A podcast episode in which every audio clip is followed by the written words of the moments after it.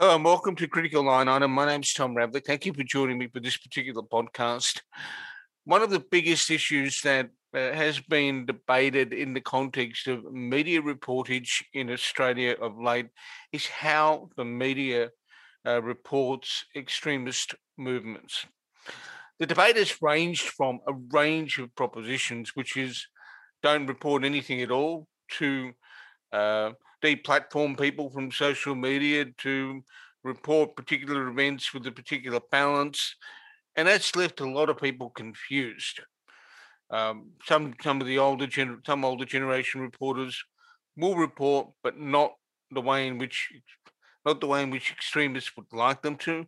But there's also younger generation journos who would argue that you do not platform extremists in any way, shape, or form.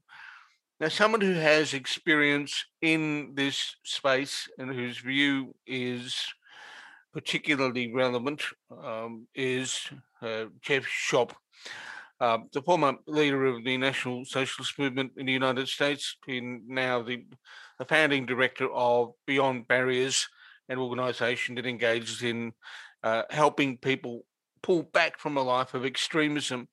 Uh, Jeff joined me the other day. This is podcast number two, um, and we're looking specifically at public engagement and media engagement uh, and how people should uh, look at reporting what happens on the extremist side. Jeff, thanks for joining me the second time. Hey, Tom, thanks for having me. Absolute pleasure. Now, now, look, let's turn the clock back a bit in this conversation. Um, when you first became a member of the NSM, um, there would have been a vibe or an attitude towards the media. So, what was the, how was the media viewed when you first joined the NSM? What was the, what was the vibe about it? Well, as far as the being involved in back in those days with the extreme far right, um, the media was not looked upon in a friendly way. Um, the term, uh, for lack of a better better word, that term that was often used in the far right movement back then was it was uh, monikered the, the name Jews media, basically. So, in the belief of the extreme far right, the Jews control the, the world's media and and run that. So the idea of the movement of the far right movement was to try to manipulate and utilize or use the media uh, to our advantage. And one of the things back then that i that i used to say when i was involved in this stuff was that the the relationship between the media and the movement was that of uh, and i don't even know if we can say this on the air but um, it was like a pimp and a and a prostitute basically and uh, that both were using one another. So um, that's that's basically the the view on it. Um, so the attitude towards the media was essentially aligned with the ideology of uh, Zionist occupied government, Jewish dominance, and that kind of thing. Yes, yeah, it was the, the media was considered like like the enemy, but um, it was a necessary evil in in some ways.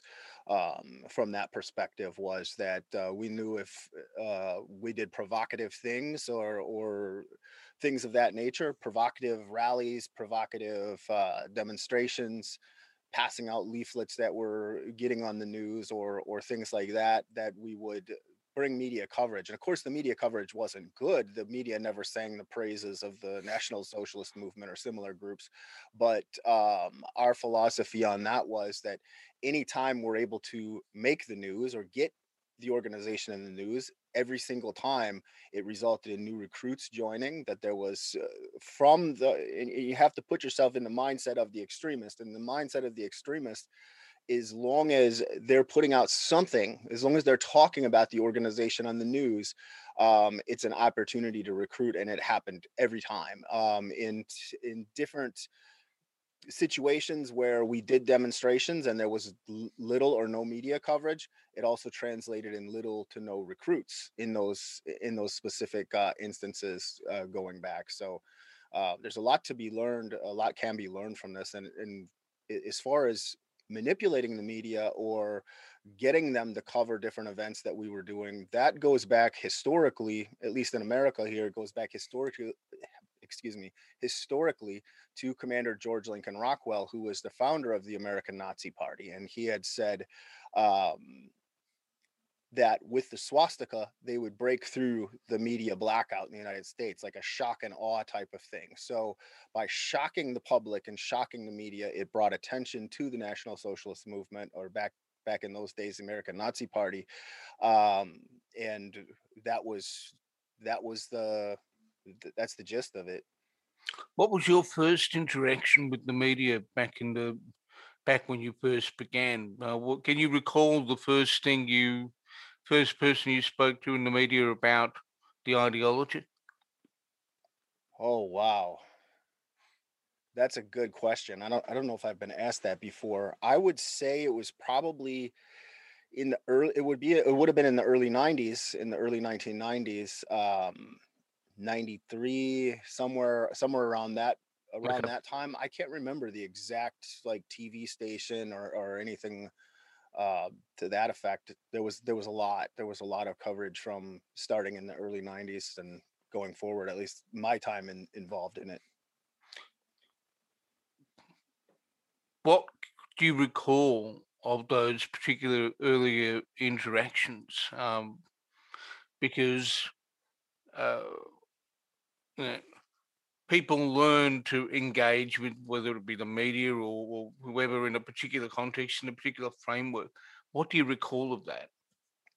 Well there's one there's one particular incident that um that really sticks out if i look back on my interactions with the media and this was this was also in the it would have been in the early 90s or around 93 or around that uh 94 at the latest but I had went on a, a radio show, and at that point, I wasn't using. I was not the leader of the National Socialist Movement at that point. I was just a, a local local organizer, and I was in the radio station with the former leader of the NSM at that point. And at that time, I was using a fake name. I was uh, because my last name uh, Schoep is not very common, um, and I didn't want my family to be targeted by people that didn't agree with with the movement. So I was going into this interview, and I had explained to the you know the radio show host. I said my name is Jeff Stevens, which of course my name's not Jeff Stevens, it's Jeff Schoep. But um, I was was trying to protect my family at the time, and I used was using Stevens as a fake last name during that interview, and I'll never forget this, uh, but during that interview, I had said some things on the air that the the radio show host didn't like. Um, and there was people calling in that were supportive, and she didn't like that, and she was getting more antagonized and more angry as as the show was going along and at some point during that show she got so angry with me she like slammed her hand down and she says your name is not jeff stevens it's jeff schoep she spelled out my name on the air, you know, S C H O E P. And I know, you know, your mother is a German immigrant. Your father lives in this town, works at this, you know, basically before the word doxing uh, was being used, she basically doxed my family on the air and said she was going to call my mother at work during during this uh, morning radio show and you know basically call in and this was one of those one of those things you look back and i don't blame anybody else for the choices that i made over the years but someone had asked me this uh, once before. They said you know early in your career in the movement what if something like that didn't happen? Because when that happened you know first thought first thought in my mind at the time was defense of the family because I knew that people could be, you know, targeting my family after that. And basically, I said on the air that I don't have any connection with my family. They don't love me. They, you know, I was just trying to do damage control. I didn't know how this woman knew my name. It was very, uh, very disturbing. And uh, so I think she had it planned out in advance and um, tried to cause a lot of problems for my family. And that the reverberations and and uh, what took place after that and um, you know it, there's some things i really don't want to talk about um, you know on the air but uh, my family definitely paid a price for my involvement in in this movement but uh, to to summarize that, what I what I was going to say on that was her doxing my name on the air and and doing that. It didn't deter me. Like they, a lot of people think, you know, if you do stuff, if you dox people, if you, um, you know, target their families or things like that, they're going to uh, back down. For me, when the things like that happened, I doubled down on on my activities. I got more mm. active. I got at that point, I was like, well, they know people know my name now. I might as well put it out there. And um, it was 27, 27 years total, or about 25, 26 years after that happened that I ended up staying in. That is, it's an interesting sort of incident. Um, when did, after it, uh, did you do much media after that, or did you was the um, did you sort of ease off engaging with the media for a little while after that incident? I don't think so. I mean, that was pretty shocking, but um, we were doing a lot of things at that time that were pretty provocative, like uh, marching around in the local neighborhoods with swastika flags and uniforms and and things like that. So I don't think it it uh, it deterred me at all. It just made me really, really um, angry, and um, it, it caused a lot of damage to my family, okay. which had no, the family had nothing to do with my choices. They were actually uh, they had been against it from the get go. If we take um, that, we take that incident and look at the sort of the activism that um, drew uh, drew attention. What were the things that you did publicly that you knew would always get attention from the media? Back in the early days, like around that same time period, we had done things like um, the former leader of the organization showed me what he called the one man picket or the one man demonstration and he said, you know, we're going to go to downtown Minneapolis. We're going to, uh, he says, I'm going to be in uniform with the flag and a, a picket sign, or was one or the other, and um, I'm going to stand in front of this federal building and and do a one man picket. I said, why are you doing a one man picket? There's three of us here. He says, because I'm going to show you this is how it's done. This is this is how it's done, and um, that was the start of how we how we were learning how to you know get the attention of the media and things like that so um, that particular incident i don't believe made the news but there was one uh, soon thereafter where we went to the at the state capitol there was hearings about um, I think it was American Indian rights or something at the time, and so and, and maybe a gay rights legislation. So we were showing up at those things uh, to oppose them, and basically just standing in the state capitol in the hearings with arm, you know, a swastika armband on or in, in uniform, and that got uh, media attention. That was a guaranteed media attention there. And then in South St. Paul, we were doing walking pickets with the, the, swastika flag and, and things like that and marching around with the you know group of people that we had at the time and most of the time that was making not every time but that was making um, media and press things like that at the time that was or that was in the 90s did the did movements like the NSM also do sort of placards, posters, and flyers and that kind of thing? Did flyer did flyer campaigns get much in the way of attention, or were they simply dismissed? No, the the flyer campaigns and the leafleting campaigns uh, often, not always, they didn't always make the news, but quite often they did, and we learned how to how to again manipulate the press and I, I want to backtrack just a moment because there was one more thing that i was thinking of.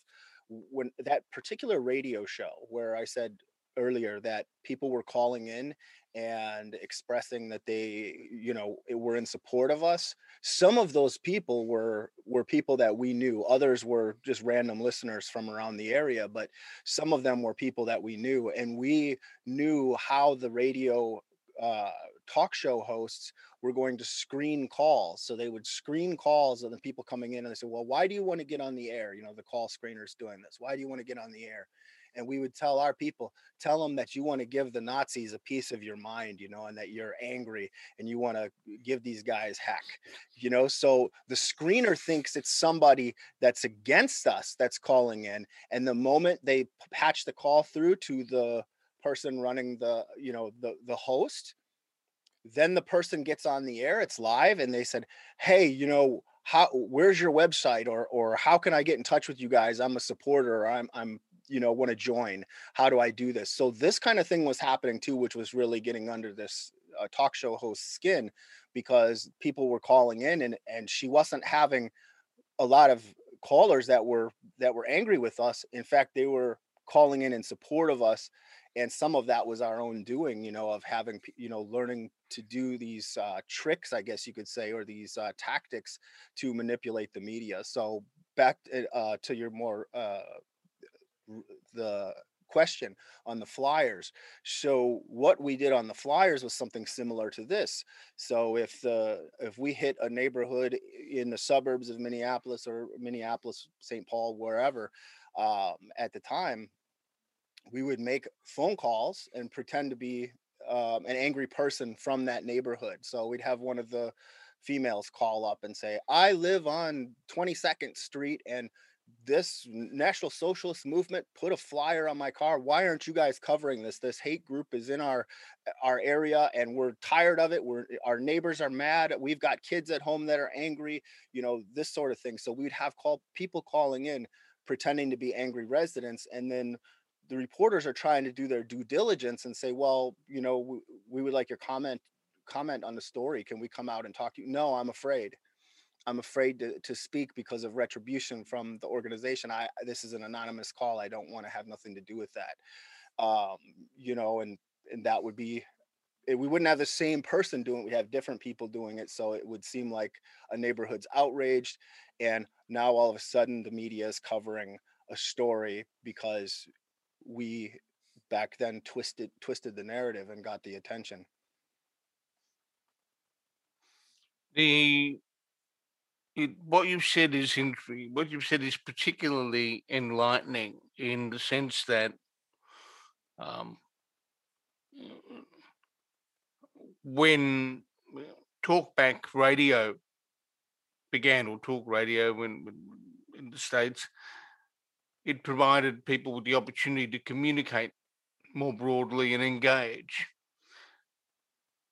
That opportunity is, shall we say, agnostic. People can be it, the opportunity um, is open to anybody. It's but movements like the NSM appear, from what you've said, to have used it effectively. Yeah, I mean that's one thing. the The NSM was uh, incredibly. I mean, my skill set. Um, I don't want to say we were good at it because there's nothing good about uh, having been involved in this stuff, but uh, very good with propaganda for everything from music to videos to podcasts, later on podcasts, phone hotline uh, messages uh, starting in the 90s up until I'm sure currently. Um, you know, video games later on, um, anything you could think of, bands, you know, parroting the music, any any kind of uh, propaganda, magazines, newsletters. Um, some of the other groups had newspapers back in those days, and we would we would get uh, bulk order the newspapers and then stick our flyers in them and and pass the you know throw those into neighborhood yards and things like that. So it was, and then of course the internet when that we were early on in the internet. Um, one of the earlier organizations that had a uh, website. So we were pretty um, on top of a lot of those different things. Unfortunately, uh, got pretty good at it. Now, one of the other issues is is is branding. Um, what what role did sort of uniforms and, and dress have in the organization in terms of branding, in terms of drawing attention to what it was doing? branding was very important as far as symbolism um, looking uh, for uh, on the street activism it wasn't as, as controlled in the earlier days but later on it got uh, it got more um, tighter or more uh, concise so the uniforms the the look um, symbolism all that sort of thing was very important because uh, you know with branding people know that look they know the you know they know the organization symbols the organization's flags um, so that was a that was a big deal so the the branding and the public perception and um, there was a couple of changes over the years in that in 2000 2008 uh, there was a branding change that was done where the organization going back to george lincoln rockwell and the original american nazi party they wore that brown shirt uniform, the old school, uh, like the German stormtroopers did. And over the years, people were saying, were saying to me and saying at events, you know, like, hey, I would like to join or I want to be involved in this, but I'm not German. And it was something that we kept hearing over and over and over again. And, and I kept thinking, well, why why do people think we have you have to be German to be involved in this? um, if there's so many that believe that this is we're doing something wrong with the branding. We shouldn't be using these old uniforms. So in 2008 rebranded to all black battle dress uniforms bdus so that was one thing in the branding. Then we stopped using the german flags and things like that used specifically nsm symbols with the red white and blue uh, of the american flags and um, at that time we were still using the swastika. In 2016 the swastika was replaced with a odal rune and um, in another rebranding attempt there in, in 2016 now one of the interesting elements in this is when you're engaged in street activism um, uh, there are groups that, that argue that you need to keep yourself um, hidden. You need to mask up. You need to keep your identity hidden. When you do a, a rebrand of a uniform and you're looking at uh, sort of mass recruitment and whatever else, yeah, it looks impressive from a um, from a visual standpoint, which is probably what you're you were aiming at with, with black, etc. But what does that do from the point of view of getting attention from yeah, the friends in law enforcement? well, I guess it definitely got a lot of law enforcement attention. Um, everything from you know being raided um, by the authorities to um, leaders of the organization getting knocks at the doors from you know different law enforcement agencies and things like that. Um, and of course, because you know we weren't hiding our faces we were open um you know when the doxing and things like that started a lot of people and, and just in general with people getting recognized or people doing demonstrations in their local areas got recognized but especially the spokespeople the ones that were you know giving speeches or talking to the media and stuff like that they were um, the more high profile you were the more more high profile, more problems um, as far as that goes. Uh, so, but yes, you know, having having that disciplined, organized look was important.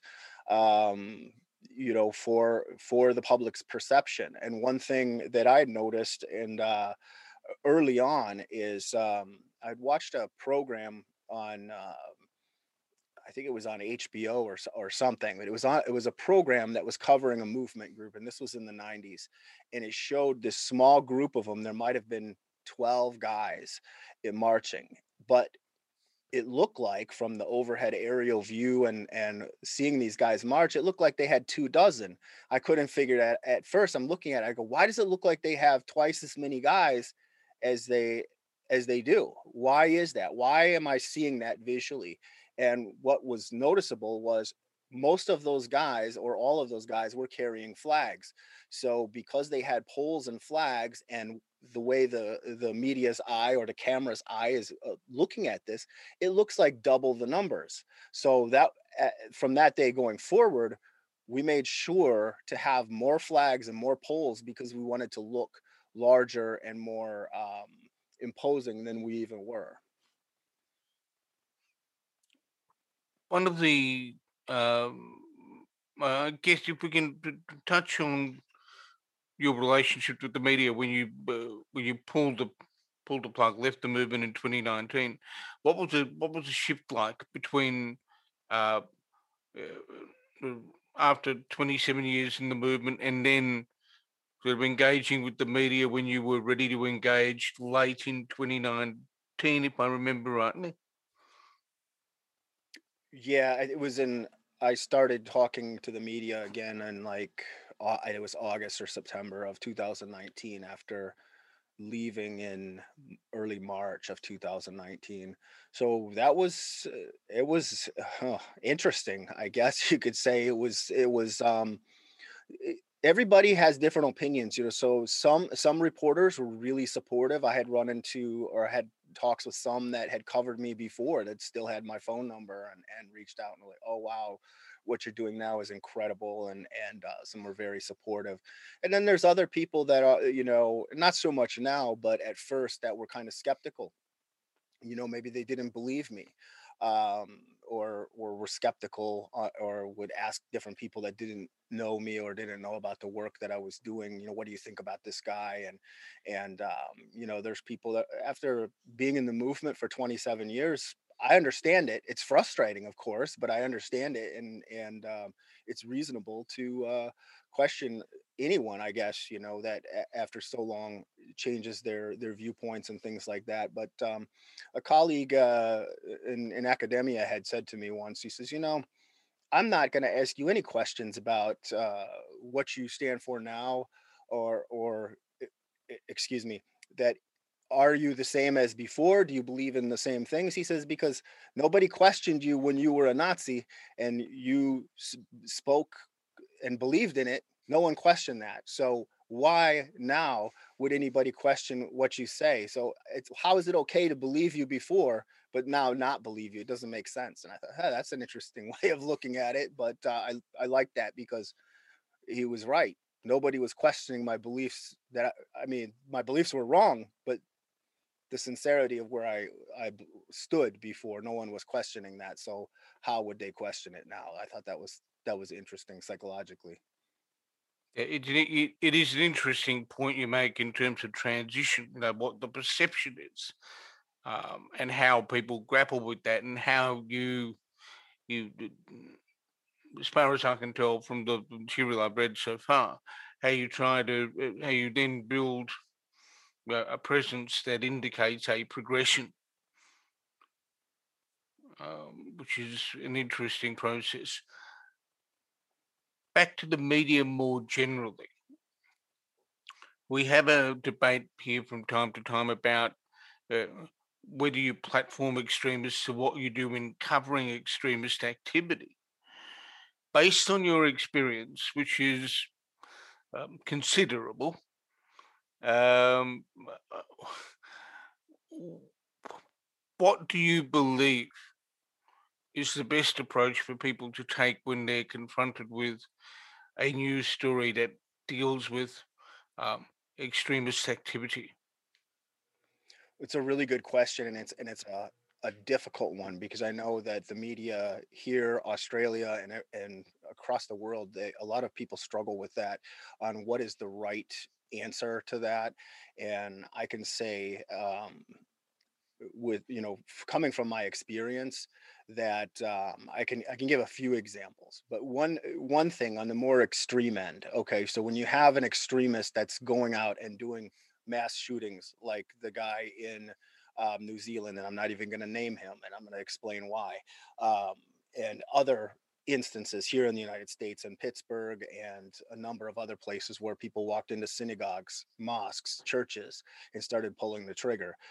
There are elements, the most extreme elements of the far right um, movement that uphold these people as martyrs or heroes or that they've sacrificed you know to uh, for a greater cause. And the idea uh, behind these thinkers and the, and the people that think like them and support them is that they do these actions in hopes of triggering something. I mean, this even goes back to like Charlie Manson and and and his people where they were trying to start a race war they were trying to kick off a race war. Um, this is what these people are are attempting to do by doing those actions. They don't think that that one action is going to win the war per se but they're doing that to get the attention to make martyrs of themselves um, or they believe that they're going to be a martyr um, similar to the like Islamic extremists uh, that are doing things mm-hmm. like that. But the difference is it typically with the Islamic extremist, they have no problem with sacrificing their life. With the white supremacist or far right extremists or far left that are not of that religious ideology, those extremists tend to sometimes they they are killed in these actions but but more more often they're not because they have this belief that that uh, one day these groups are going to come to power they're going to be let out you know that that sort of thing but they're trying to build up that reputation. So the first bit of advice i guess i would have for the media would be don't name them. You can t- I mean obviously it's news you have to cover those stories about what eh, those tragedies but don't name them and specifically you could even say like we are not giving this person a platform. We're not going to give their movement a platform. Don't name them. Um, that would be my advice there and i know there's probably ethical um, concerns uh, that different departments or different governments might have on that but i think that would be an easy step in the right direction is just to simply not name that individual. Make uh, uh, don't don't no no them... not even not so even when an individual goes to court uh they're in front of a courtroom um uh, you would argue that in front of just testing the theory in in a public in a public sort of forum like a court where they're being tried and then uh, found guilty of doing what they've done you would argue that they during the legal process uh, their name shouldn't be used would you? You see that's that's a complexity. I mean it's it, on one hand you you want to say okay well I, I guess you you wouldn't have to name him there either, him or her, but you could say the individual that did this terror attack or whatever it was was sentenced okay. to 50 years. I, I think it's it's tough. It's tough. Oh, it's tough it's it's a, it's a it's a difficult issue. Mm-hmm. Um, uh, uh, and one where uh, I've I've observed it here, and when I've written copy on uh, Christchurch, uh, I've actually asked editors, do you want me to include the name of the individual? Do you want me to leave it out? Or did you want me to name a certain Telegram channel or leave it out? Do you want me to obscure it? Just say it's a far right channel. You, what, what, did you want me to do? How do you, what approach do you want me to have? Um, uh, so not naming extremists in that in in, a general sense is where you would go. What's the next thing? Because we've got to cover we've got to cover the the events and not giving them martyr status is one element of it. Yep. But that doesn't deal with the entire problem. It just means that you're um, sidestepping naming someone that is probably doing it for the one the attention and two uh, you're right the acceleration uh, seeking to accelerate a conflict. Yes. Which is where which is where groups like Atomwaffen Division and base um, and a range of others that operate across europe are at. Yeah. Exactly now, with the other organizations that uh, tend to stay uh, political, legal for the most part, and things like that, organization like I was a part of, the National Socialist Movement, and you know I keep naming it um, just for posterity's sake. But one one way of looking at that for those type of organizations, um, you could go back to that and not name them and just say a far right or extremist group was out there. I, I know if I put myself back in the seat of where I was in the past in the NSM, had the media covered us and not named us, and you didn't see the NSM flags with the the name on them or, or things like that, it would have been a fail because um, if people didn't know who we were to look us up on the internet or write us or, or call us, um, it would have been more difficult. And and people's and this goes back to propaganda but people's attention span especially in this day and age with social media and instant news at your fingertips and all that people's attention spans are very short so if if they've got to spend 15 minutes to try to figure out well what group was this that had a march in Dallas today or in uh, Las Vegas or wherever they're not they're going to forget about it and they're not going to look it up. So that's one quick little thing uh, that might help. But another thing and i think this is kind of important too and i think a lot of the listenership uh, uh, might find this interesting as well. Um, uh, tom on the last program did i mention about the the rally where no media showed up or or should i talk about that? Um, I think no, I don't think we covered that um, on the record. So have a uh, have a have a stab at that one because that's an interesting story. Yeah, it was uh, it was really interesting, and this was actually in I believe it was in Biloxi in Biloxi, Mississippi. Um, maybe I got the city wrong, but it was in Mississippi, and um, a few years ago, a few years back, and um, it was NSM and the Ku Klux Klan rallying together, and there was almost no audience at that. There wasn't a lot of uh, press or any press. There was basically just a handful of people from the local area that were around there um, no counter protesters, no supporters, just basically almost an empty rally. And um, the reason I bring this story up is because the morale of the people that were there, both from NSM and the KKK, was very low. It was like people were saying, "Oh, this was the most boring rally that we've ever done. This was horrible. It was it was bad." And as the leader of the organization at the time, I'm thinking, "Oh no, this is not good. If this gets around in the group or, or they you know didn't enjoy this or didn't have a good time this is going to hurt our numbers in the future is where i was uh, thinking at the time i was really worried about it i was like man if if this is if this is the future of rallies we're done because people won't show up. So that I think psychologically um, tells a lot about about uh, where this stuff goes because it was only a, a year or two before that where there was a big fight with uh, Antifa at a rally in New Jersey and and uh, turned into this big street street fight, and um, that sent the morale skyrocketing. There was people that missed it said, I will never miss another rally again. I saw the video from fighting the Antifa.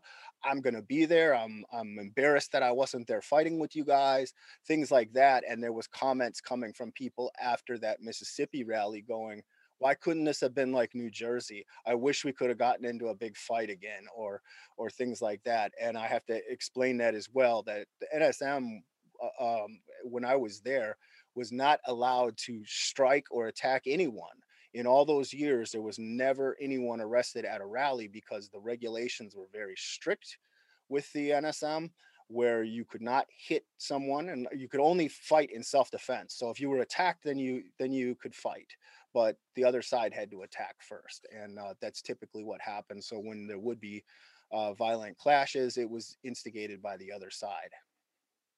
Hmm. It's an interesting one. I mean, it, it, it listening to your solutions or your, the ways in which to, to sort of minimize the, the growth um, also leads me to reflect on how you um, how you report responsibly more broadly um, and get people to understand the consequences of going down that pathway and and I guess doing what we're doing now, having a dialogue with people who've been there, is one way of doing it. Um, eh, what what how important is the role of case studies uh, in your view to uh, trying to get people to think more deeply about you know, making sure they don't go down an extremist route? From preventing it in in the first place, is that what you're mm. asking? Correct. Oh, there there's so many different things, but I believe that it really starts with uh, prevent is more important, I think, even than uh, than getting people out. Getting people out is important as well, but if we can prevent people from getting in, then we don't have to tackle that issue later on in the future. So pr- to prevent the best the best policy I believe is starting young in the school systems and and proper education because a lot of what these extremist groups believe it's groupthink it's a cult like mentality it's it becomes it becomes your truth or your reality even though it's not the truth it becomes your truth. It becomes your reality even though it's not what you know it's not reality but that's how you start to think. And a lot of that is based on fear fear of the unknown misunderstandings misinterpretations not knowing or um, the people that are around you and or the different the different aspects of of race and ethnicity and humanity and and religion and all these sorts of things. So i think if we start young in the schools and we have programs when i was in school when I was in school, they had something called like International Day or International Festival or something like that. And it was one day of the year and it was a lot of fun, but it mainly focused on like, okay, well, here's food samples from Germany, here's food samples from Mexico, here's food samples from this sort of thing. And it was a lot of fun, but it was just one day. Um, and I don't think that's enough. I think if we're starting uh, um, and we have a class and one week you're studying Kenya. Next week, you're studying France, you know, or next day, you can go through all these different things and cover the different religions and stuff too. So people don't have all these stereotypes or these um, fears or worries about the so-called other. You know, they can't be othering people when they realize the other is just like them, just a little bit different.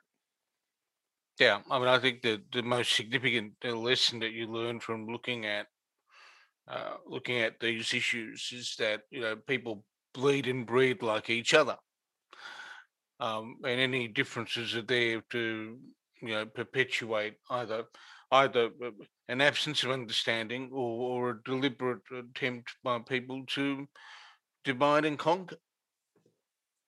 Well, that's how it seems. Yeah, absolutely.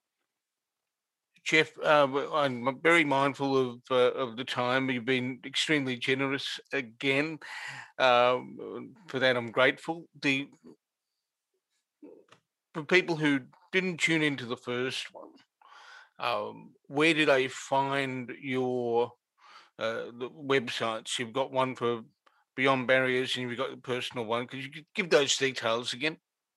Yes, um, Beyond Barriers USA dot org is the is the nonprofit organization that we uh, operate that helps people to get out of extremism and we uh, help the help educate the public and um, and speak out and and do good work and peace building. And my personal website is jeffschoep.com that's j-e-f-f-s-c-h-o-e-p dot com. Um, those are our websites and and uh, encourage people to to reach out and get in touch with us Jeff, and it's been great to talk to you again a second time. Uh, hopefully, we'll get to do this uh, again, a third or a fourth and a fifth. But um, look, thank you so much for taking the time out to talk about your experiences and, and some of the things media could do better. Thank you for having me. Absolute pleasure.